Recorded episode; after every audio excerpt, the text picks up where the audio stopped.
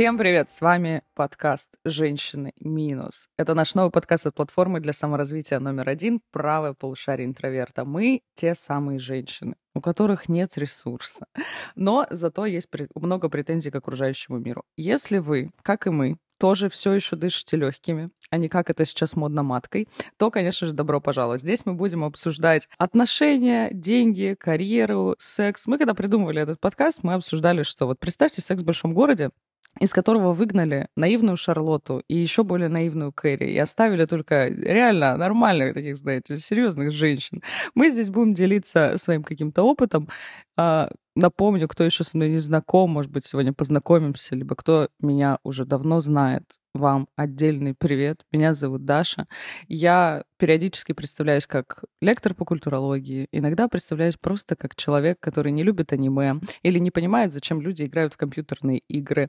Вот теперь еще у нас запускается очень большой, важный, классный подкаст, который, мне кажется, всем а, женщинам, девушкам обязательно слушать. Мы будем делиться каким-то своим жизненным опытом. И для того, чтобы я, знаете, тут не одна рассказывала все свои истории, а их у меня, конечно, много.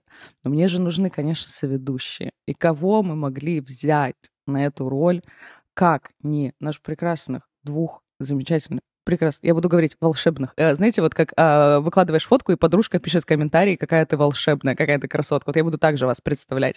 Это два наших прекрасных новых мимолога, Карина и Аня. Девчонки, привет. Привет! Приветики! Ну, рассказывайте, давай, Карин, давай начнем с тебя. Почему ты считаешь себя женщиной минус? Что такого в тебе минусового? Вообще вот этот концепт, нам его подарила Мила Левчук. Мы почему придумали такое название подкаста? Потому что, ну, слишком много стало вот этого ресурсной женщины, которые там что-то всякими практиками наполняют, потом вдохновляют своих мужчин. Если вы это выбираете, окей, это нормально. Это ваш выбор, занимайтесь чем хотите, если это не противоречит УК РФ. Но немножко как-то как будто надоело. Уже все как-то вот слишком центрируется вокруг мужчин. Карин, как, что думаешь, почему мы женщины минус? Я думаю, что а, женщины минус, я, по крайней мере, себя так считаю, а, потому что я немножко смахиваю на парня некоторых аспектах именно вот такой вот а, решительностью, каким-то драйвом, каким-то уверенностью, своими какими-то свершениями.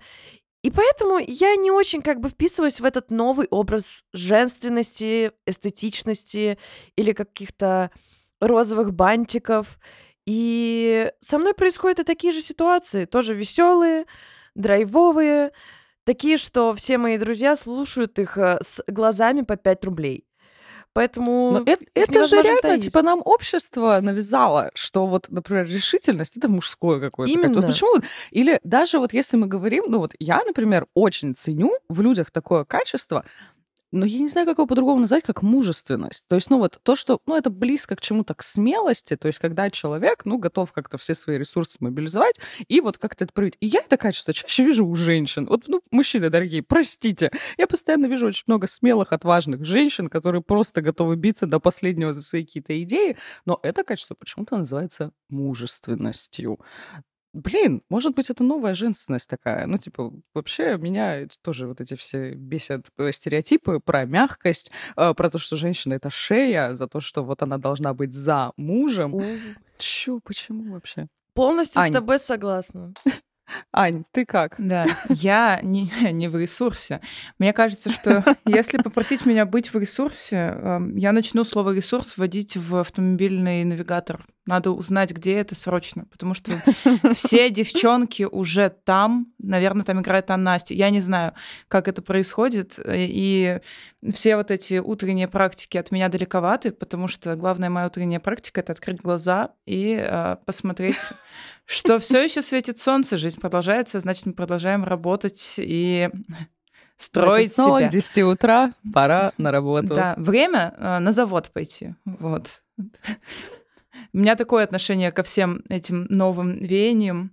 Я не против, это интересно, эти э, ритуалы перед сном и утром, но я не понимаю, откуда у всех девушек хватает времени на это все, потому что я не представляю, как э, в 24 часа еще и все это уместить и остаться в том самом ресурсе, котором мы все Дорогие девушки, вот я, честно, я вообще не против любых э, практик, э, там, вы саморазвитием занимаетесь, это все окей, это все хорошо, молодцы.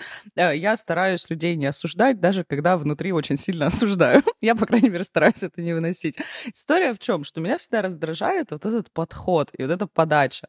Ладно, окей, саморазвитие, там, все что угодно, там, я не знаю, медитировать для того, чтобы успокоиться.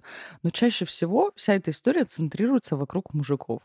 То есть это не просто, там, я не знаю, делать какие-то практики, даже, возможно, эзотерические, к которым я отношусь там как немного сомнительно, но для того, чтобы там, не знаю, там больше силы иметь или как-то чувствовать себя лучше. Нет, это все надо, чтобы своим каким-то невероятным вот этим вот ресурсом бесконечным, непонятно откуда берущимся, видимо, тоже из той же матки, которая активно дышит, вот а, как-то приманить правильного мужичка и потом его долго рядом с собой удерживать, чтобы он, не дай бог, никуда не убежал. Я помню, с классной очень такой историей столкнулась, и мы сейчас уже перейдем наконец-то. Вы-то уже видели а, анонс, название нашей темы, которую мы сегодня будем обсуждать. Мы постепенно к ней будем потихоньку подбираться. Я пока расскажу немного, ну, такую условно, личных немножко историй. У нас их будет очень много. Те, кто давно следит за мной, за моим путешествием по подкастам, знают, но а, у меня есть такой прекрасный опыт, опыт развода. А, я сколько? Пять лет была в браке. Ну, в общем, короче, там, в общем, неважно. Я, я не тот человек, который запоминает даты, когда мы там поженились и так далее. К сожалению, не помню. Вот. И мы развелись сколько, получается, год назад. И а, история в том, что сколько раз я слышала эту историю про то, что не удержала, да, не удержала мужичка. Вот как-то вот неправильно, не тем местом дышала, или не те какие-то практики делала, или не те мышцы сжимала, или еще что-то. И мне это всегда было так ужасно оскорбительно. Я думала, почему я вообще должна его удерживать? А что это за подход вообще такой? И, собственно, мы сегодня собрались поговорить на такую тему, а, знаете, это вот как из тещиного языка какая-то присказка. Вот измельчал мужик. Есть какое-то последнее время, у меня есть э, стойкое ощущение, что с мужчинами происходит что-то, ну, не то чтобы странное, но такая очень удивительная трансформация, что куча моих подруг, и я сама с этим сталкивается, что вокруг остались одни какие-то инфантильные ребятки, которым 35 лет, они еще не понимают, кто они, что они. Они еще там, возможно, живут с мамой или, я не знаю, еще вот только, только недавно съехали, либо в очень тесном с ней контакте и продолжают у нее спрашивать, какие носочки надеть и абсолютно не умеют принимать решения, и как будто бы ищут себе вот тоже какого-то... Обычно девушек обвиняют в том, что вот, вы ищете там папиков. Я чаще всего вижу, блин, на обратную ситуацию, когда абсолютно инфантильные чуваки, которые, ну, я в приставку играю, мне в целом ок. Ну, да, ну почему их так много стало? У вас нету такого ощущения? У меня есть абсолютно такое ощущение, и ощущение такое, как будто бы они ищут себе маму. Как будто бы они О, вот да. вышли из этого вот гне- гнездышка уютного с супчиками и с пюрешкой и такие, заберите меня. Я хочу снова, я хочу снова кушать пюрешку. Да. Вот, не знаю даже, с чем это связано, но сама концепция очень интересная, того, что девушки становятся более сильными, как будто бы духом, а мужчины на этом фоне как-то обмельчали. Слушайте, раз нас представили как мемологов, я буду обращаться к мемам. Я считаю, что мемы О, характеризуют супер. отличность современного общества. Все знакомы, наверное, с мемом Me, то есть буквально я, и с персонажами, О, да. которых обычно подставляют под этот мем. Это Райан Гослинг во всех его проявлениях. Невозможно обойти его в теме, э, где фигурирует слово «мужчина». Он из «Бегущего по лезвию», он из «Барби», он из «Драйва» и из многих других фильмов. А, это не сильный мужчина, это не мужчина в понимании в таком э, стереотипичном. Это вот именно такой маленький человек со своими какими-то переживаниями, проблемами с нерешенными. И мне кажется, что э, не, не стало больше прямо мужчин, которые вот приставочки игры к маме и вот такие, как мы, как, как, как мы их можем, кстати, вот назвать, чтобы одним словом не описывать каждый раз? Из, измельчавшие? Ну. Мы, э, может быть, может быть, тюбики. Тюбики, я, да. я, пытаюсь, я пытаюсь сойти за молодую. Я почему-то так не люблю слово тюбики, оно какое-то такое никакое. Ну, вот его поэтому оно не, описывает, оно не описывает всей проблемы. Да. Но мы пока что возьмем его просто за определение. Вот, и мне кажется, что просто проявление тюбиков стало больше вокруг в тех же кино, мемах и фильмах, и мне кажется, что ролевая модель стала немного другая. В этом тоже есть доля. Даешь мемы про сильных мужиков. Да. Здесь просто часто возникает, знаете, такой... Э, я понимаю, что многие мужчины в этот момент скажут, ну вот вы там феминистки вот эти вот, э, за что боролись, на то напоролись. Что вот вы хотели быть равноправными, хотели быть сильными, а вот, пожалуйста, как бы получили теперь мужиков, которые вот не, не хотят быть сильными, и теперь возмущаетесь, скучаете по сильным мужикам. Мне кажется, здесь вопрос как раз, ну, уже э, немного по-другому стоит. Вопрос стоит в том, что ну, я не хочу, да, то есть у меня нет какого-то бешеного стремления, чтобы меня человек там ломал об колено, я не знаю, не выпускал из дома и просто все сиди, вообще не выходи, там, не работай. Это какая-то невероятная крайность. Но вопрос в том, что мне кажется, вот как раз здесь речь идет про партнерство, что хочется рядом видеть человека, который сам может себе приготовить еду, удивительно, да, удивительный навык, который мы прям типа хвалим обычно в людях, что они могут сами себя в быту обслуживать. Есть ужасное такое выражение, оно мне очень не нравится, потому что оно другую группу задевает, которая ни в чем не виновата. Это бытовые инвалиды, часто таких людей называют. Ну вот людей, которые абсолютно не приспособлены, блин, к быту. Вы когда-нибудь сталкивались с такими ребятками? А кто с ними не сталкивался? Не знаю, может быть, мне только так везло, но я повидала просто парней, которые звонили мне и спрашивали, а как спускается стиральная машина? Слушайте, а я тут буду защищать всех своих бывших, вдруг они меня услышат. Я, мне, видимо, дико повезло, я вытянула какую-то невероятную карту, мне всегда доставались мужчины, которые и бытом занимаются, и приготовить могут, и постирать могут. Да, уточнить, куда засыпать порошок, но все же. А, мне кажется, главное, что это, знаете, сейчас прозвучит как, как про дрессировку. Главное это не то, что он не умеет делать, а главное то, что он хочет научиться, и, и ему можно помочь. Там, вот как раз подсказать про стиральную машину. Мне кажется, каждый мужчина проходил этот этап. Это сложнее, чем разобраться в программировании, куда засыпать порошок. Я жила с прекрасным человеком. Опять же, вернемся, у меня будет какой-то... Превратим этот подкаст в то, как я э, обсираю своего бывшего мужа. А, очень люблю, очень хороший человек, очень благодарна ему за прекрасные годы жизни. Но вот с точки зрения быта, э, человек сам прекрасно знает, будет слушать, привет тебе, дорогой, а, это был просто какой-то ад.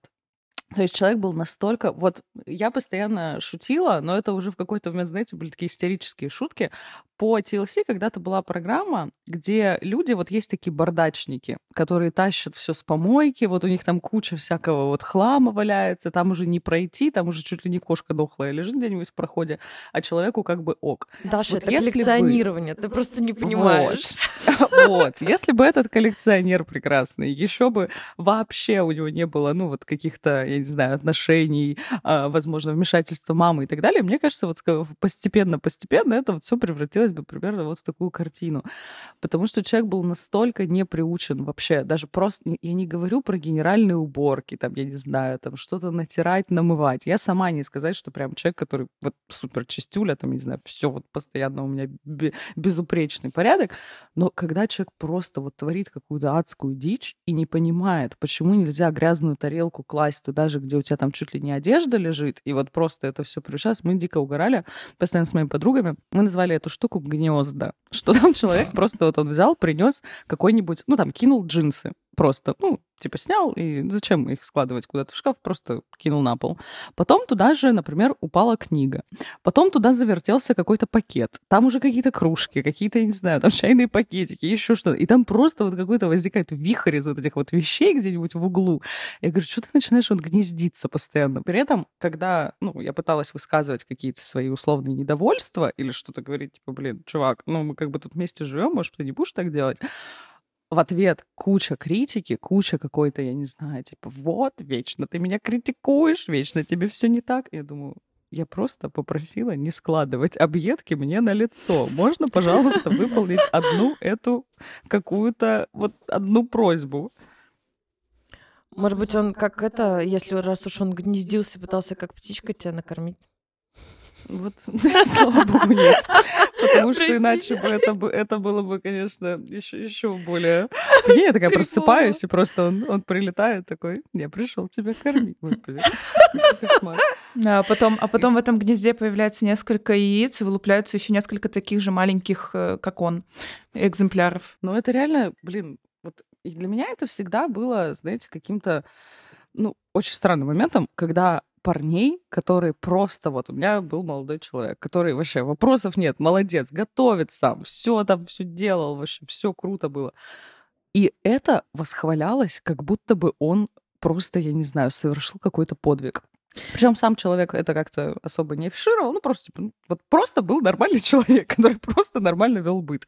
Но при этом, когда я кому-то про это рассказывала, что, о, вот мне там приготовил ужин, или там, вот там убрался, еще что. Мне нравится, как я имена не называю на всякий случай, потому что, ребятки, будете слушать, ну вы все равно поймете, кто есть кто. И мне всегда говорили, господи, как тебе повезло, какой вообще, вот молодец. Я думаю, ну, он просто выполняет обычные человеческие функции, типа прям повезло, вот прям вот, вот это требуется от человека. При этом, когда это делает девушка, самое главное, и парень там может сказать, ну, она там сегодня ужин приготовила. Все такие, М, нормально. Он такой, ну, лучше ну, бы это майки ее обязанность, а, типа, так и должно быть. Ну, как бы, это же, ну, ты обязательно должна Да. готовить ужин. Знаете, А когда парень это сделал, ты такой, ёшки, матрешки. У меня папа даже когда Вау. готовил что-нибудь, все просто такие, господи, греча, ничего себе. Знаете, даже в этой ситуации меня, если честно, удивляет не когда мужчина готовит, а реакция других женщин на то, что мужчина готовит. Просто иногда я встречаю настолько восторженные отзывы. Вау, ничего себе, он гладит одежду, типа не только свою, когда нужно выйти, а вообще вашу после стирки, или вау, он может помыть пол. Мне вообще кажется, что, не знаю, попу- непопулярное мнение, для мужчин мытье пола это унижение. Я просто так много раз слышала от мужчин, что я ни за что не буду мыть пол. Я никогда не мою пол сама, у меня всегда моет пол парни. Это, это чисто сердечное признание. Карин, Мальчики, тебя, Карин, тебя привет. унижает мытье. Тебя унижает мытье полов. Мне вообще кажется, что если человека унижает мытье полов, ему нужно срочно идти к психотерапевту, потому что, ну, очевидно, с самооценочкой там какие-то есть проблемы, если это прям вот как унижение воспринимается. Вот я, честно говоря, я не люблю мыть пол только потому, что это очень мне тяжело делать. У меня полы, которые надо тереть такой щеткой грубой, и у меня реально просто устает спина. Мне кажется, мужчина думает, что помыть пол надо своими слезами, а мужчины не плачут, и поэтому они такие... Не А как я буду получится». это делать? Да. Поэтому они покупают робот-пылесос. Да. Я, у меня вообще, у меня реально убирается робот-пылесос. Мне вообще иногда кажется, что многие ну, какие-то проблемы, когда человек вот именно сам может просто за собой убирать, ну, то есть, условно, не мусорить. Потом уборка занимает очень мало времени. Ты, блин, включил робот-пылесос, что-то там чуть-чуть что где-то протер, я не знаю, да, блин, клининг вызвал. Но когда человек вот каждодневно постоянно воспроизводит вот этот какой-то адовый бытовой срач, это просто жесть. И здесь, конечно, ну, я не знаю, может быть, какая-то правда есть привычка с тем, что, ну, мама же это делала всегда. Мамочка же там что-то помогала, там, я не знаю, готовила, убиралась. Вот у вас были какие-то такие кейсы сильного влияния матери, какого-то такого присутствия мамы ваших парней? Конечно, было вообще неоднократно. а, Когда меня больше всего поражало, когда я что-то приготовлю, там, допустим, супчик какой-нибудь или блинчики, он говорит, «М, а мама по-другому готовила. Иди тогда к маме. Мне кажется, это вообще просто... Иди тогда к маме, пусть она тебе приготовит так, как тебе нравится. Или там, эм, допустим, мама его могла мне сказать что-нибудь про его какие-то предпочтения в еде или в напитках, или то, что он любит чаечек не очень горячий, но и не очень холодненький. Я такая думаю, мне что, я няня? А мне ребенка дают на воспитание, я не понимаю, или посидеть в дневной группе.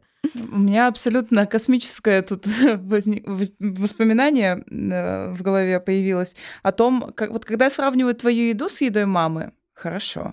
Когда сравнивают э, то, как ты прибираешься, ведешь быт, хорошо. Но когда его мама говорит, что ты на нее не похожа, у меня была однажды в жизни ситуация, когда я познакомилась с мамой моего молодого человека. И, во-первых, зачем он мне это рассказал, не понимаю. А, Он мне рассказал через несколько дней, что его мама сказала ему, что я на нее очень сильно не похожа, и типа либо у нас ничего не получится, либо все очень сложно будет. А, спойлер, у нас действительно ничего не получилось, и а, хорошо. Вот, то есть я не знаю, зачем мать подбирает, оценивает по себе. То есть она считает себя идеальным э, примером того, как должна выглядеть и существовать девушка и ее сына. Ну, здесь вообще, мне кажется, какой-то уже, ну, не хочется скатываться куда-то в, такой, знаете, кухонный психоанализ, как будто хочется комментарий психолога, но мне кажется, это реально очень такая, ну, странная штука, когда ты ну, ты же ищешь жену, ну, даже вот, даже если мы условно, да, делаем вид, что это нормально искать жену своему сыну, но ты же ищешь ему жену, то есть, ну, как бы женщину, которая выполняет другую, простите, роль, то есть у нее есть как бы много других каких-то функций и много других сфер жизни, включая секс, которые, ну, как бы, ну, ты-то тут при чем?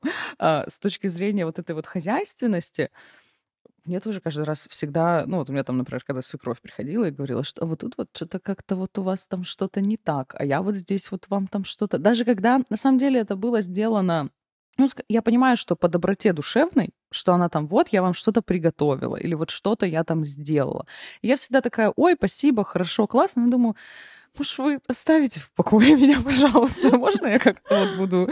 Вы вот как-то... Вот я сижу себе довольная, мне все очень нравится, вроде бы все классно, ну и... Э, ну, ну и ладно. Окей, смотрите, с бытом более-менее разобрались, но смотрите, мне кажется, есть еще одна сфера. Здесь, конечно, мне все сейчас скажут, что это мои личные какие-то проблемы, что я вот никому не разрешаю этим заниматься. Но у меня, правда, накипело. Мне, правда, стало бесить, что все парни, с которыми я знакомлюсь, или там какие-то есть э, ночные начинаются отношения, все играют в приставки. Все тратят кучу какого времени на какие-то вещи. Да, простите, простите все фанаты этих вещей, но э, которые мне кажутся инфантильными. Здесь очень важно, ну, как бы поясню один момент, что есть прикол, когда человек, ну, типа, какую-то часть досуга этому посвящает. И у него есть еще много разных других занятий.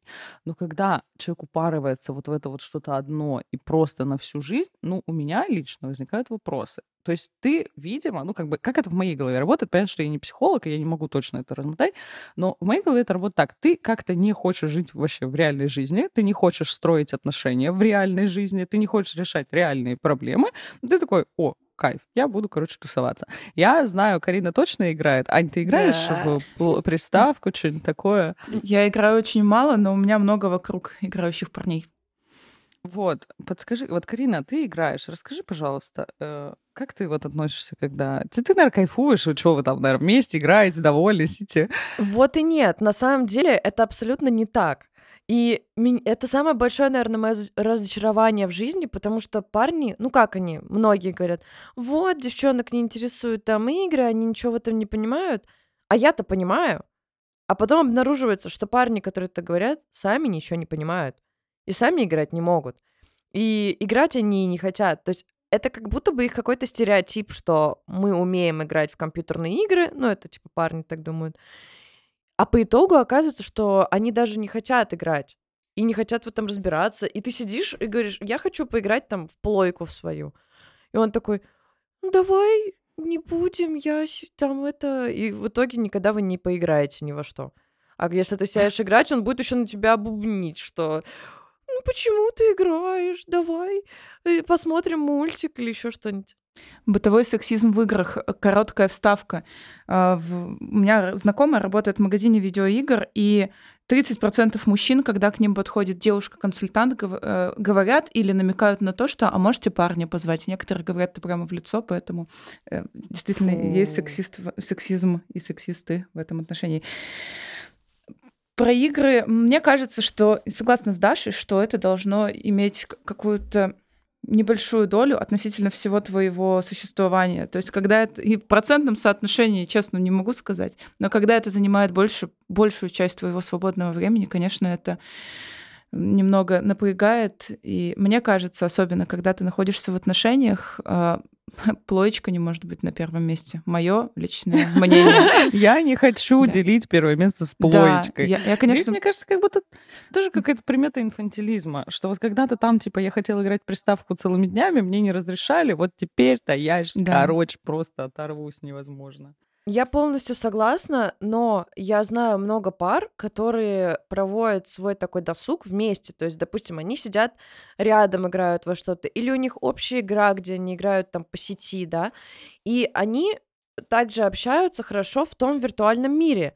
Э, и это, ну, неплохо. То есть, если это не вредит отношениям, и если двум партнерам это интересно, пусть будет так. То есть, но когда парень там не работает, допустим, и сидит, играет в танчики, а ты впахиваешь, это ненормально. Ну, мне кажется, тут любой досуг, под слово плойку можно подставить любой досуг. Допустим, когда ты впахиваешь, а он едет на рыбалку. Ну, извините, первое пришло в голову. Да, совместное хобби, э, как и игры, будь то даже совместные игры на, на плоечке, это прекрасно. Я считаю, что это великолепно. Если у вас есть э, дело, от которого вы оба кайфуете, и когда вы вместе можете объединиться и кайфовать от него еще больше. Мне кажется, вот просто что... я не кайфую. Да, да. Я просто, просто я в этом не кайфую. Ну, блин, да, это уже, знаете, такие тоже как бы Понятно, что всем запрещать играть в плойку я не могу, но я лично горю каждый раз, потому что начинаю там какие-то, знаешь, типа, что не знакомишь, там начинаешь вроде все классно, вроде такой интересный парень, потом, а знаешь, я про- простите, я знаю, что вы обе любите это. Смотрю аниме по 6 часов в день. Я такая, а, ну понятно. Ну окей, хорошо, ладно. Ну, Спасибо, пока. Я выскажу, я выскажу не очень популярную точку, вот такую, которая меня конкретно немножко пугает в парнях, когда э, мы, допустим, идем на свидание, он там что-нибудь рассказывает, рассказывает и говорит, я обожаю проводить все свое свободное время в спортзале, я там бегаю 20 километров в день. Он, и ты занимаешься спортом? И я такая, э, нет. Он такой, на, это, на, работа есть. это надо исправить. Я говорю, э, мне и на диване хорошо, спасибо. То есть О, да. я не понимаю, зачем вот это вот как будто бы все сейчас должны заниматься спортом, и парни, которые занимаются спортом, думают, что это круче, чем если бы они сидели и, не знаю, книжку читали спортсмены вот эти, я вообще, вот здесь тоже я сторонник того, что, ну, если тебе это очень сильно нравится, и ты готов упарывать на это 20 тысяч лет своей жизни, ну, во-первых, я буду тоже задавать вопрос, а когда, откуда у тебя столько сил? Может быть, ты посуду не помыл. Но а, еще плюс не надо, ну, я ненавижу вот эту вот историю, когда люди начинают говорить, ну, вот для меня это прям жесткий триггер, потому что такая история в моей жизни была. Часто же про спорт еще очень тонкая есть тема, потому что человек говорит, ну там, давай вместе заниматься спортом, но это звучит и подается не так, что у нас будет совместное какое-то времяпрепровождение. При этом человек вообще не поинтересовался, а мне нравится спорт, я вот спорт ненавижу mm-hmm. всей душой. Я в прошлом профессиональная спортсменка, у меня глаз дергается просто. Я понимаю про что-то, я тоже я не понимаю, как люди могут ну, вот просто добровольно этим заниматься. Я не ну, вообще для меня это прям загадка. И часто же есть еще такой типа, ну не то чтобы посыл, но он может считаться, когда человек говорит, ну типа там заняться спортом, это равно типа ну что ты как-то жирновато, может это, можешь как-то похудеть, можешь как-то в зальчик походить. И вот это уже, ну типа, чувак, это вообще не твое дело. Если ты, ну, как бы позволяешь такие такие комментарии, ну, сори, извините, это как бы уже, по-моему, too much. А если попробовать провести причинно-следственную связь, вот возьмем этот тип, стереотипичный мужчина, упарывающийся по спорту. Вам не кажется, что это просто может быть э, желание соответствовать вот этому образу, как раз-таки вернемся к нашей теме, большого мускулинного мужика, и просто это какое-то небольшое подтаскивание визуального своего образа под эти рамки. Как думаете? Это именно скорее визуальный вот только образ, потому что в большинстве своем кроме груды мышц, э, спортзал ничего не даст. То есть можно заниматься какой-то там, как говорят, большой спорт лечит, физкультура лечит. Мгм. Вот. И мне кажется, что парни просто закрывают какую-то хотя бы свою вот внутреннюю а, неуверенность хождением вот в, ка- в качалочку, именно чтобы стать таким, типа, сильным и суровым. А на самом деле это просто твое мироощущение, то есть на это влияет. То есть они ходят, чтобы просто образ такой создался. Ну, может быть, там почувствовать какую-то собственную уверенность, знаете, я такой мужик, я там тягаю железо и весь такой Да. классный. Блин, вот удивительная история. Понятно, да, что мы сейчас такими очень широкими мазками, типа очень большими обобщениями идем, что вот мы уже, ну а что нам уже терять, мы уже всех обосрали, уже там типа и спортсмены нам не такие, эти не такие, аниме. Я сейчас еще дойду до ДНД своей любимой, это просто вообще мой э, гла- главная боль моей пос- последнего моего времени. А, понятно, что люди бывают очень разные. И во всех этих группах есть люди, условно, ну, то есть это не, не само увлечение определяет человека. Есть люди очень инфантильные, есть люди крайне взрослые, которые как-то, с которыми безумно интересно. Но ДНД, что это такое вообще? Вот это для меня был просто, я не знаю, я чуть с ума не сошла, когда про это узнала. У меня был молодой человек, который в какой-то момент, у нас все тоже, все идет хорошо. Вот всегда, блин, вот эта вот история, все идет хорошо, все классно, все нормально. И он мне записывает, я помню, кружочек в Телеграме, говорит, Даш, тут такая тема. Я такая, окей, хорошо, что ты подаришь мне Картье или что? Мы там едем на Мальдивы? Нет, да, нет, нет такого. А он говорит, я тут, короче, нашел ребят, и мы теперь раз в две недели ходим играть в ДНД. И потом там на три минуты примерно рассказ о том, как он просто чуть с ума не сошел от счастья с этими всеми подземельями и драконами. Я говорю, то есть ты серьезно, там тебе 30 лет в обед, ты сидишь с какими-то чуваками, и вы включаетесь, обсуждаете вот это вот э, какие-то там подземелья, драконы, разговариваете, что вы заходите в какую-то средневековую таверну, все это, пред- то есть вы даже не на компьютере в это играете, просто вы это представляете, смотря на карточки. Он такой, да, это просто, это невозможно. Я такая, ну что ж, собирай вещи. Иди к своим подземельям и драконам. Играете в настолочки? Блин, мне кажется, я сегодня просто обижу всех людей. Ну и ладно, знаете ли. Я, честно говоря, тоже не понимаю эту игру «Подземелье и драконы», но знаю, что у меня в нее играют друзья. А, Я, вот, честно говоря, могу сыграть в карты, могу поиграть в монополию, еще во что-то, в какие-нибудь там простые игры, которые быстро проходятся, в которых не надо ничего представлять, можно просто посидеть и поиграть спокойно. Почти что детские игры. Но вот э, сидеть там партию в 12 часов мне, честно говоря, сложновато. Да и найти такого, да, такой объем времени просто невозможно. Я абсолютно сумасшедший человек. Со мной нельзя играть в игры типа, вот, ну, есть игры условно в слова, да, то есть там шляпа, элиас, всякие, короче, такие штуки, которые, вот, там нужно слова быстрее другого угадывать. Я обычно нахожусь, ну вот и вс- вся компания вместе со мной находится в состоянии преддраки, потому что я к этому очень серьезно отношусь, я начинаю прям очень сильно соревноваться, мне всегда начинают напоминать о том, что я не проигрываю корову. Я говорю, я проигрываю больше, чем корову. Я должна сто процентов быть лучше всех. Вы не понимаете. Поэтому со мной во всякие вот такие вот игры лучше не играть. Но да, абсолютно согласна. Какие-то вот эти длинные истории, там с вот этими всеми сюжетками, когда это нужно в голове еще все представлять. Мне, видимо, фантазия просто не, не развита особо. Потому что мне прям сильно с этим всем сложно. Я вообще ничего не понимаю, что происходит. И просто чувствую себя какой-то странненькой. Хобби более-менее разобрались. Это, знаете ли, все очень интересно, больно, но здесь, мне кажется, можно еще договориться. Мне кажется, есть тема гораздо более острая. Мы так э, мимо нее, знаете ли, ходим, но, как завещала великая инстасамка, за деньги да. Для меня еще, знаете, всегда был все равно вопрос очень такой важный. У меня жесткая в целом заточенность на карьеру. Мне всегда было супер важно, как я реализуюсь в карьере. Там. Мне всегда было, даже, ну, что греха таить, мне всегда было важно быть руководителем. То есть мне всегда нравилось как-то, ну, вот, э, я к этому, вот к этому отношусь, наверное, как к квесту, как кто-то к подземельям и драконам. Я вот прохожу квесты на работе. Думаю, Играешь так, в жизнь. окей, ща- да, я вот офисный самурай, сейчас сделаю вот это, вот это, вот это, какие-то мутки-замутки. И для меня это было всегда невероятно важно. Но я часто встречалась с людьми, которые такие, ну, у них там есть какой-то условный источник дохода. Меня постоянно все мои прекрасные коллеги а, обзывают и говорят, что я встречаюсь только с богатыми. Так это просто совпадение, это вышло просто случайно. Но у меня были кейсы, когда люди, ну, у них есть какой-то условный источник дохода, даже если он, ну, как бы приличный, нормальный и достаточный там для семьи, у них не было никогда, ну, какой-то, знаешь, типа, ну, мотивации, что ли. То есть просто, ну, мне вроде ок, мне норм, ну вот мне вот этого хватает. Я каждый раз, ну, блин, у тебя же есть какие-то ресурсы, может, сделаем что-то вот еще круче, что-то замутим, куда-то вложим и так далее. Я каждый раз такая, ну, мне в целом и так хорошо, я вот в плоечку играю, кайфую и так далее. Может быть, это у меня успешный успех головного мозга, но мне всегда казалось, что это, ну, какая-то довольно странная позиция. Вы с такими какими-то ребятками сталкивались?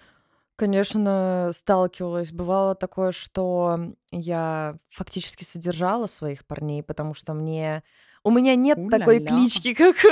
Точнее, позывного, что я встречаюсь только с богатыми. Скорее, по моим парням можно сказать, что я... Простите, дорогие мальчики, если вы это услышите, что я явно выбирала не по внешности и не по состоянию. А, Ты шугамами, получается. Да, я шугамами. Вот. И я тоже пыталась всячески мотивировать э, парней, э, чтобы они развивались, чтобы они что-то новое изучали. Я предлагала им какие-то рабочие возможности, там, куда-то устроиться в компанию или как-то продвинуться по карьере, что-то новое изучить. Но их, в принципе, все устраивало. То есть э, писать рэпчик, допустим, это тоже считалось делом уважаемым. Упот- употреблять легкие наркотики. Наркотики зло, не употребляйте наркотики. Тоже бывает. Люди считают почему-то, что это хобби. Собственно, поэтому, наверное, мальчики, именно я их называю мальчиками, э, почему-то они еще в моих глазах, наверное, не выросли до мужчин, не задумывались о том, что им стоит э, накапливать капитал, как-то смотреть на будущее и думать о содержании семьи, содержании меня. Ну, я не про то, что я полностью хочу там упасть на, в руки мужчины, да, и чтобы он меня содержал и полностью обеспечивал. Но хотя бы закрывать какие-то базовые потребности покупки еды самостоятельной, а не доширака. Или там... э, Хотя бы себе. да, да, да. Или когда человек думает, о боже, мне сегодня надо заплатить за интернет в квартире, и больше я не смогу ничего есть месяц, э, это меня тревожит. Потому что, зная свои как бы траты и свой заработок, я понимаю, что я могу обеспечить и парня, и себя. Но у меня нет такового желания. Я хочу, чтобы мальчик мужчина, парень был состоятельным и самостоятельным, чтобы он мог в случае чего ам, сам встать с дивана и заработать денег или хотя бы как-то развивался. То есть если раньше у парней, допустим, была какая-то такая м, такая мечта, чтобы девушка просто она чем-то занималась и увлекалась, то сейчас у меня такая мечта насчет парня, чтобы его что-то интересовало в жизни, и он двигался в этом направлении. Даже если это вначале не будет приносить какой-то стабильный доход, но чтобы человек вправду этим а, очень сильно горел. У меня есть кейс классный. Вы смотрели фильм «Удачи, «Удачи Чак»? Где э, парень спит с девушками, и после того, как они переспят, у них все хорошо в отношениях становится. М, Тезисно рассказала. У меня есть подобный кейс, но после того, как я расстаюсь с парнем, у него все становится круто на работе. Вот знаете, я вам рас- Он идет в гору. не- Ань, проблема в тебе. да, невыдуманные истории. А, Когда я была на начальных курсах университета, у меня был молодой человек, и он тогда только начинал свой путь в IT. Н- Тогда это было еще не так распиарено, не так круто, как, допустим, сейчас. Я его поддерживала вот в его начинаниях, потом мы разошлись, и спустя пять лет или шесть он мне написал э, огромное сообщение с благодарностью о том, что я поддержала его в такой переломный момент, и что сейчас он живет где-то в крутом месте, зарабатывает Теперь он миллионы. Тим Кук. Да, и теперь он Илон Маск. Э- Этим да. парнем был Альберт Эйнштейн. Да. Если кто-то помнит, это настолько старые мемасики. Конечно. Тот момент, когда не стыдно написать бывшему «Привет, спишь?» Да, Да, да. просто. Слушай, ты меня задолжал. А помнишь то мороженое в 2014 Э. Помнишь, кто его тебе купил? Да. Я здесь, э, короче, да, можете считать меня кем угодно. Это моя позиция, и я буду ее придерживаться. Мне кажется, что я придерживалась, ну, таких представлений примерно вот как Карин у тебя, где-то, ну, может быть, несколько лет назад. И я думала о том, что, ну, вот как бы, если человек чем-то занимается, если он что-то там вот пытается, у него есть какая-то мечта и так далее, то ну, он круто, молодец, я буду его поддерживать, знаете, вот видеть в человеке какую-то вот эту амбицию. В какой-то момент, вот, видимо, уже я начинаю стареть постепенно, я стала думать, блин, ну сейчас вот в основном парням, с которыми я э, общаюсь, завожу отношения, им 30-30 плюс. Ну, то есть где-то вот за, э, за, за вот эти цифры. И мне кажется, что вот эти вот амбициозные стартаперы, это было прикольно в 24, 25, 26. Ну, типа, я такая думала, блин, ну да, там вот еще чувак что-то там пытается. Но когда человеку уже там по 35, под 40 лет, он такой, ну вот я все еще стартапер, я все еще верю, что мой магазин, там, я не знаю, каких-нибудь э, пакистанских диванов, вот-вот-вот-вот уже просто выстрелит, просто меня еще не все заметили. Ну вот в этот момент у меня возникает несколько вопросов. Я начинаю думать, ну, может быть, как-то уже, наверное, к этому возрасту чуть-чуть надо уже ну, другие немножко требования а, к себе иметь и какие-то возможности. То есть я вообще сторонник того, что человек каждый, ну, по мере сил, здоровья и так далее. То есть мы не говорим здесь про людей с какими-то серьезными ограничениями, которым нужна помощь, а вот человек условно здоровый, у которого есть руки, ноги и так далее, ну, на свою жизнь такую, какая она ему нравится, должен зарабатывать сам, не надеясь на каких-то других людей. Если тебя устраивает жизнь, в которой ты есть дошираки, и тебе как бы с этим всем окей, ну, на здоровье, только просто без меня, наверное. То есть я здесь, ну, не хочу просто в этом участвовать. Конечно, здесь просто все уже начали, не знаю, писать комменты или кидать в меня копья. Фу, какие меркантильные, какие ужасные и так далее. Да, пусть будет так. Ну, окей, хорошо, если вам нравится так думать, допустим. Я просто считаю, что это нормальная история, что мы выбираем себе человека, которому интересен тот же уровень жизни, условно, что и мне. Вот мне интересен определенный уровень жизни. Я хочу ездить в определенные места, я хочу жить в определенной квартире, я хочу жить в определенном районе, я не знаю, городе, а, есть в определенных ресторанах. Ну, почему я должна как-то, не знаю, менять свою жизнь потому что у другого человека, ну, то есть, если я, у меня нет желания его там обеспечивать, это тоже нормальная история. То есть, ну, когда можно человека, там, я не знаю, ну, вот нравится, вот любишь ты его очень сильно, а, ходишь его, хочешь водить его по ресторанам и кормить, ну, окей, как бы я обычно сторонник того, что я просто выбираю человека, которому комфортен тот же уровень жизни, что и мне. И нам классно, и нам хорошо, и как бы и я не приживалка, и, и, и с человеком мне комфортно. Полностью вообще с тобой согласна, потому что э, человек, который интересуется тем же, чем и ты, у вас больше будет... Э, у вас будет один вектор движения. И даже если у него там когда-то случится какое-то несчастье, он все равно встанет, пойдет, и ты сможешь его лучше поддержать, лучше понять, у вас будет больше общих тем. Это круто. Вернемся к началу нашего подкаста и к ресурсным нашим подругам. Значит, ты недостаточно его вдохновляла. Правильно мотивируешь. Не, не, не надышала и не намотивировала своего мужчину. Вот я не знаю. Блин, а вы верите вот в это вообще? Да. Что можно кого-то намотивировать? А прикиньте, что я сейчас серьезно об этом говорю. Чур тебя. На самом деле выяснилось просто в середине этого уже. Знаете, я воспитывалась в парадигме того, э, что хочешь стать женой генерала, э, надо выйти замуж за э, там, майора или... Я не помню, как э, окончание этой поговорки, но в семье моей она была, и я не знаю, возможно, у моих родителей была такая установка, что вот добиваться всего вместе, то есть поддерживать друг друга, расти вместе.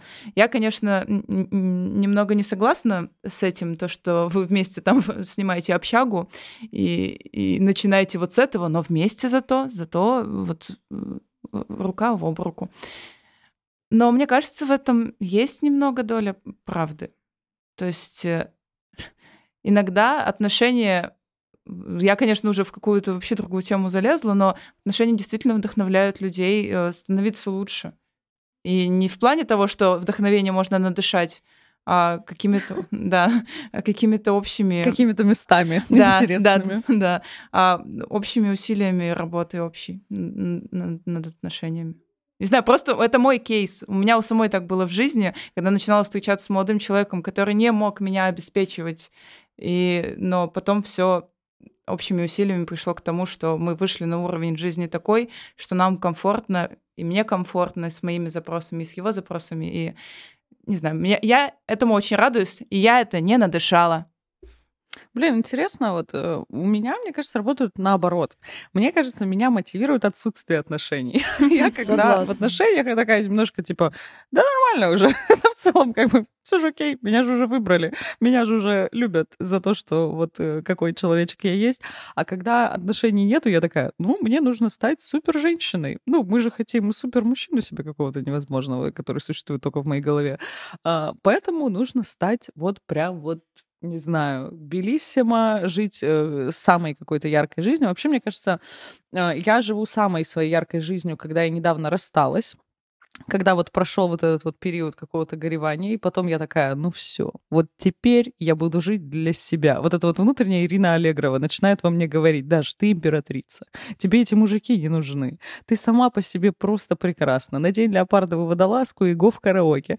И вот в этот момент, мне кажется, э, ну, не то чтобы я чувствую себя счастливее всего, но вот с точки зрения именно какой-то вот э, каких-то сил, э, мотивации и так далее, я просто, я на вершине, я на коне, я обожаю себя в этих а, моментах, когда уже расставание отболело, новые отношения начались, я такая, Господи, как хорошо. Даже... Вот это вот хо... Я что-то хожу, глазами сверкаю, такая довольная вся. В этот момент ты даже не чувствуешь себя супер э, или сильнее всего чувствуешь себя ярче всего. Тебе кажется... Я, о, пон... да. я понимаю, о чем ты, ты говоришь. светишься просто. Да, это чувство, то, что все взгляды направлены на тебя, и все смотрят просто, насколько ты великолепный, прекрасный. Я в этот момент иду просто под какую-нибудь песню Бейонсе и представляю, что я в ее клипе, что просто я и есть Бейонсе. Я такая, господи, ну что, это просто неотразимая женщина.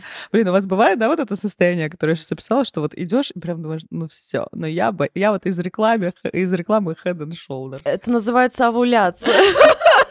А, ну да, кстати. Особенно в такой момент ты чувствуешь, как будто бы кожа лучше, ты красивее, и ты такой весь идешь, просто порхаешь, легкость, красота, уверенность, волосы так лежат хорошо. Это да, такое присутствует. Ты в отношениях. Тейлор Свифт, ты без отношений Бейонсе. Чисто. Хочу такой мем. Хочу такой мем срочно. А чтобы чувствовать себя так, не только в овуляцию, и не только когда вы буквально вот недавно с кем-то расстались и теперь чувствуете себя на коне, чтобы быть Бейонсе 24 на 7, 12 месяцев в году, слушайте наш summary, который называется «Как полюбить себя».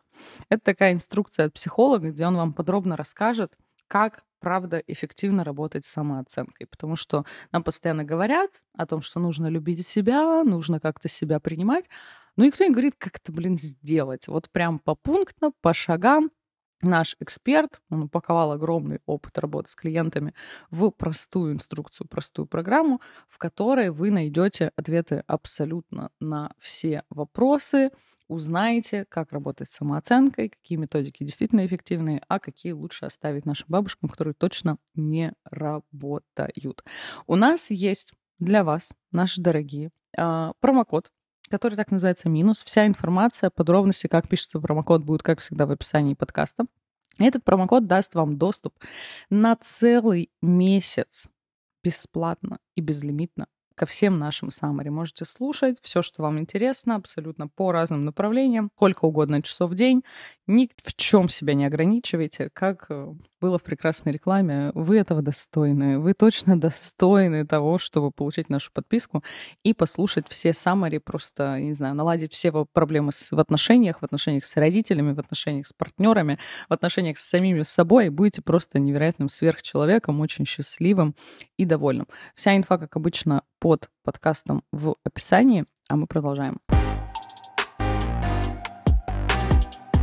Блин, я, кстати, вот э, не знаю, у меня, видимо, как-то э, мало внимания к своему состоянию. Я в течение месяца не чувствую вот этих изменений, что в какие-то дни я такая прям, господи, прям королева. Но с точки зрения вот именно отсутствия отношений, вообще, да, это... Или бывает еще наоборот, э, прикол в том, что, ну, как бы, э, когда отношения только начинаются, и кто-то там тебе где-то понравился, или даже еще даже не начинается, просто есть какой-то легкий флирт, у меня тоже, я впадаю вот в это состояние, ну, вау, про, ну что за тигрица, ну невозможный же человек, как вообще кто-то может устоять? А, смотрите, есть еще, мне кажется, такой последняя темка для нашего сегодняшнего прекрасного обсуждения. Есть вечный спор, мне кажется. У нас мы периодически с коллегами его поднимаем, начинаем обсуждать. Это уже такой, знаете, э, нюансик. Мы уже поговорили, что быт у нас есть определенные ожидания по быту, что у нас есть определенные ожидания, как будет выглядеть досуг, у нас есть определенные ожидания, как будет выглядеть финансовая нагрузка в паре, как кто должен а, и на что зарабатывать. Но мне кажется, есть еще одна такая темка прикольная. А кто вообще должен отношения начинать? Ждете ли вы инициативу от парней или можете взять быка ну, за рога, либо не за рога, и самостоятельно как-то в эти отношения человека впрячь? У, какая тема-то хорошая. На самом деле, очень много парней говорят, что им нравится, когда девушка проявляет сама инициативу, еще что-то, вот прям, когда она какие-то знаки внимания тоже оказывает, пишет. По своему опыту могу сказать так.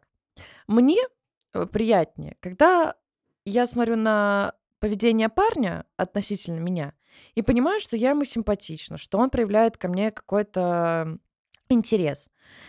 Но когда я делала сама так в отношении парней, как-то им писала или э, предлагала там, не знаю, секс по дружбе, они все такие, не-не-не-не-не-не-не-не, я, я боюсь. Женщины, не трогайте меня, мне, мне, мне страшно. Я, я, я мальчик, мама, забери меня, пожалуйста. Она активная женщина, о боже мой. И поэтому я понимаю, что проще, проще проще дать им самим понять, что можно что-то как-то в мою сторону посмотреть и подышать. Мне понравилась градация Карины написать или предложить секс по дружбе. Есть только между этим... Две опции. Между этим нет Между привет и го. Да. Есть ровно пять минут между сообщениями. Конечно, конечно. Я, написала такая привет, потом как, как парни э, скидываю уже фотографии, такая, чего молчишь? Спишь? Я много раз обжигалась об то, что э, начинала отношения сама, и как будто бы искусственно поддерживала э, это общение, внимание с полной уверенностью э, в том, что моему объекту вожделения это интересно, и поэтому вот однажды я решила, что, знаете, все, я вот теперь, во-первых, сияю ярко, а во-вторых, вот то, что мне надо, мне вернется. Блин, я говорю сегодня как ресурсная немного девушка. Да, то, что ко мне надо, оно само пойдет, но при этом, когда вот мои нынешние отношения начинались, я три раза отказывала молодому человеку, говорила, Миш, все фигня, давай по новой, как и в том самом добром меме, потому что мне просто не нравилось, как мне предложили встречаться. Нет, надо все сделать. Надо по-другому надо, было? Надо... А как? А что тебе не понравилось? Слушай, э, во-первых, э, надо было согласовать все с подругой. Э, потому что а, это, эти ну... отношения начинались внезапно, и мне просто надо было узнать, я все еще в адеквате, это меня как бы не какая-то лихорадка началась, что я такая начала встречаться с другом, с которым дружила три года подряд. А, все ли нормально? И когда мне подруга сказала, да, все нормально, ты говоришь вроде абсолютно логичные вещи. Такая, ладно, можно попробовать. Мне предлагают встречаться, я говорю, нет, ты не понял, я же тебе я же, я же, я же, я же хочу красиво. Я же говорила, что хочу так. Давай, если ты там хочешь, чтобы у нас отношения начинались, надо сразу с хорошей точки. Заново. Поехали. Я заставила человека в три часа ночи искать, где купить в маленьком городе цветы. Но зато это... А, то есть обязательно, обязательно цветы. А. О, мы начинаем раскручивать. Так, а вот а, есть, а, знаете ли, вот эти вот все красивые жесты, да, цветы, вот эти вот всякие там приезды. Вот как для вас насколько это важно, вся вот эта вот история? Абсолютно не важно. Я, я не люблю цветы. Я не люблю цветы, потому что мне их потом очень противно выкидывать они начинают гнить в этой вазе, как будто бы, вот, э, покрываться какой-то слизью. Я не знаю, может быть, у меня какой-то дом проклятый, и у меня цветы просто вот в такое превращаются месиво. Но мне и вправду очень лень.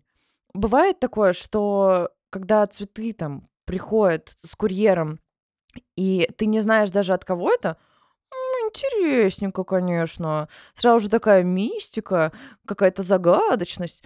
Но когда у меня дом в цветах, я не чувствую себя от этого какой-то мистической женщиной. Это просто цветы. В горшках, честно говоря, они смотрятся не хуже и живут подольше. Вот. А приезды или ожидания у подъезда... Приезды или ожидания у подъезда, это вообще мне больше напоминает какой-то сталкеринг, или когда тебе парень пишет, я буду у тебя через час, а ты меня вообще спросил, может, у меня я в ванне лежу и хочу полежать там, или почитать книжку, или посмотреть сериал, может, я с подружкой, или вот всякие контролирующие такие вещи из серии хотел сказать в душе без меня, но это другое. Это В другое. душ и без тебя. Да. Да, и без тебя. Или э, когда заботу проявляют нас таким, уже темно, куда ты пойдешь? Возьму и пойду. Ты встречалась с Эдвардом из «Сумерек»? А? Судя по интонации, ты встречалась с Эдвардом из «Сумерек». Это кожа убийцы, Блин, Белла. Я просто, правда, меня бесит даже, знаете, цветы я обожаю. Цветы просто вот э, хотите купить мое сердечко, подарите мне. Вот я, причем я настолько вот типа сумасшедший человек, что вот а, 101 роза, вот это все правда может меня растрогать. Я правда такая, о, класс, мне нравится. Не знаю, у меня какая-то вот есть э, странная ачивка, что я люблю а, цветочки получать. Ты в душе... Особенно, когда это где-нибудь без повода. Ты в душе просто артистка, которой нужно дарить О, цветы. да, да, я, на- я Анастасия Волочкова, на самом деле. Я сейчас сижу в шпагате, вы просто не видите, так как я без камеры здесь. Вот. И, но при этом я ну, для меня это не то, что красный флаг, это просто вот, я не знаю, в- просто в набат, вот в колокол просто бьют, что от этого человека нужно бежать подальше. Даже просто когда человек, знаете, в повелительном таком наклонении говорит, а, сегодня встретимся во столько-то, хотя мы об этом не договаривались. Или там, сегодня давай кофе, типа там, сегодня кофе попьем там в три часа. А я такая, «Э, нет. ну, то есть у меня сразу первая реакция, а ты с чего это взял вообще, что мы что-то там попьем? А тем более, когда ты где, что, куда, во сколько, дома, я, если... Ну, у меня был такой э, сталкер прекрасный, который просто приезжал, а, он не делал ничего плохого, все как бы было условно в, в- в рамках нормы, но он просто приезжал и любил покоролить меня около подъезда. Просто, чтобы со мной поговорить. Он считал, что это дико романтично, что это вот прям мужской поступок. И мне кажется, здесь вот между мужским поступком и каким-то абсолютно неадекватным поведением есть очень четкая граница, что все-таки все должно быть по согласию. И если условно даже там, дорогие мужчины, вы сделали классный жест, там, я не знаю, прислали цветы и так далее, но если человек вам дал честную реакцию, блин, я цветы не люблю, обижаться на это, назвать человека неблагодарным или продолжать делать то же самое, потому что вот вы вот такой романтичный, ну, это тоже немного, знаете ли, странно. все таки нужно даже в широких классных жестах учитывать, мне кажется, мнение другого человечка. Согласна с этим, что ни, ни один жест не должен ущемлять свободу твоего об- объекта вожделения. Еще раз так назову. Объекта да. жестирования. Да, где начинает...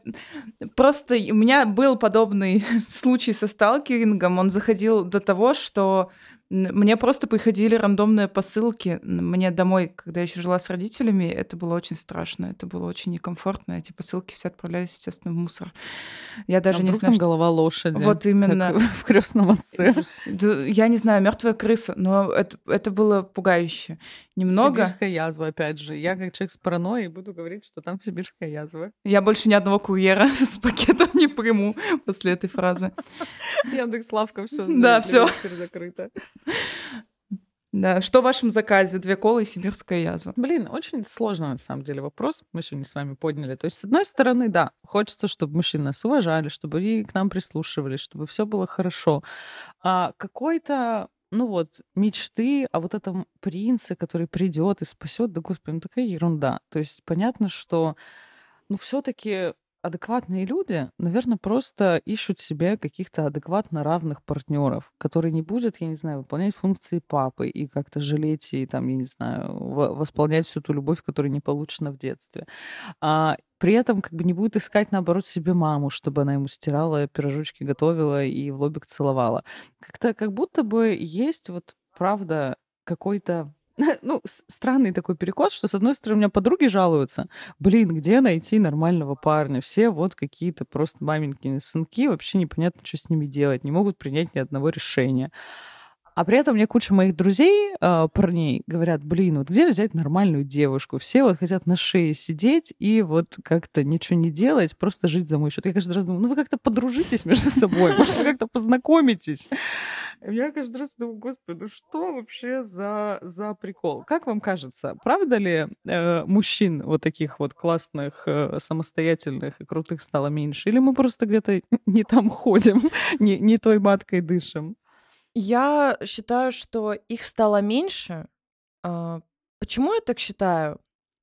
Потому что меня воспитывал отец, и у отца, естественно, было много друзей, как мужчин.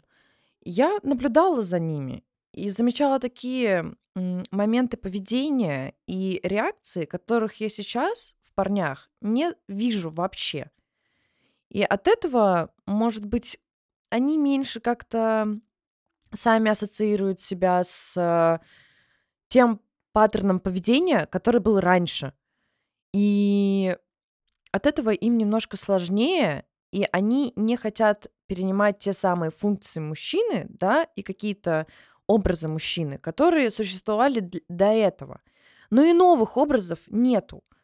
И поэтому они как-то кочуют из вот того в другое, в третье, в пятое, в десятое. Но просто у каждого из нас свой какой-то портрет или образ того, чего мы хотим. И эти клишированные фразы, что хотят сидеть на шее девушки-то, или там парни, которые только могут быть рядом с мамой, это все не очень четкая картина. А не четкая она потому, что для некоторых парней э, меркантильная девушка это та, что попросила принести бутылочку воды, а для другого не меркантильная это которая, там, не знаю, просит деньги на маникюры, педикюры и так далее. То есть это для него нормально, адекватно и хорошо. Очень э, нечеткая грань того, что считается нормой, меркантильностью и вот э, этими всеми социальными какими-то объектами, давайте это так назовем. Я со своим образованием физика, пожалуй, тут ворвусь резко с ноги. Э, подтянем теорию относительности. Вот главный-то вопрос, как у нас поставлена сейчас задача? Мужчины измельчали по сравнению с мужчинами раньше, или мы просто выросли до их уровня? И теперь они кажутся нам меньше. И потом я философ по образованию. Какой это? Ты, ты, ты выгоняешь нас под конец в экзистенциальный кризис. Мы тут хотели там пички обсуждать. Началось вот это вот. А, теория относительности, знаете ли. Мне вот этого на философском хватало. Мы теперь, Блин, кажется, мы теперь не сильная собака и слабая собака. Мы теперь все сильные собаки. Мы все сильные собаки. Да. Мне кажется, здесь, правда, очень много зависит от того, насколько человек в ладах с собой, насколько он вообще сам, правда, вырос. Потому что я, ну, что греха таить, я сама когда-то была в состоянии, когда, ну, я прекрасно отдаю себе отчет, еще до терапии, до какого-то огромного там пути принятия себя, я тоже искала, ну, по сути, папу. То есть, ну, по крайней мере, там, ну, как-то не целиком, но в каких-то отдельных э, качествах я думала, ну, человек, который придет мне как-то поможет, может, где-то меня спасет, где-то вот прям будет обо мне заботиться месяцы, и вот это вот все будет в моей жизни. Но на самом деле, ну, со временем стало понятно, что это просто не очень здоровая такая история. Но для этого потребовался какой-то очень большой, длинный путь терапии и всего вот этого, какого-то фиксации, понятно, самооценки. Если вы не хотите так долго мучиться, у нас есть небольшой лайфхак. Есть более короткий путь, как вот э, вырасти до взрослых отношений. У нас есть очень классная summary, как полюбить себя. Это короткая инструкция от психолога, которая буквально вот вам все даст, как действительно разобраться со своей самооценкой без вот этих абсолютно нерабочих техник, когда вы стоите перед зеркалом и говорите, что вы самая красивая, самая прекрасная. Это не работает. А нужно все-таки более системно к этому всему подходить. Давайте кусочек из этого summary послушаем.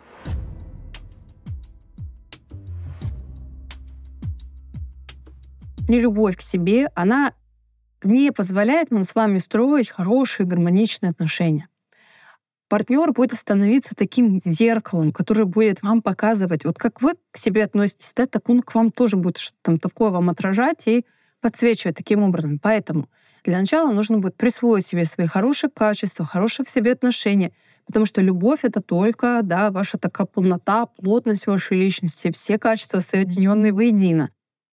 Созависимость, зависимость — это история про то, что я кого-то жду в свою жизнь приглашаю, чтобы он закрыл мне вот эти вот мои сквозящие дыры, мои незакрытые гештальты. Так не работает, мы привлекаем очень странных партнеров. Поэтому мы здесь с вами работаем на то, чтобы все это внутри себя как бы собрать воедино. И вы видите, да, хотя мы говорим с вами о любви к себе, какая сложная оказывается эта тема, да, затрагивающая нашу личность целиком, такую реальную личность, которую предстоит нам хорошенько изучить со всех сторон.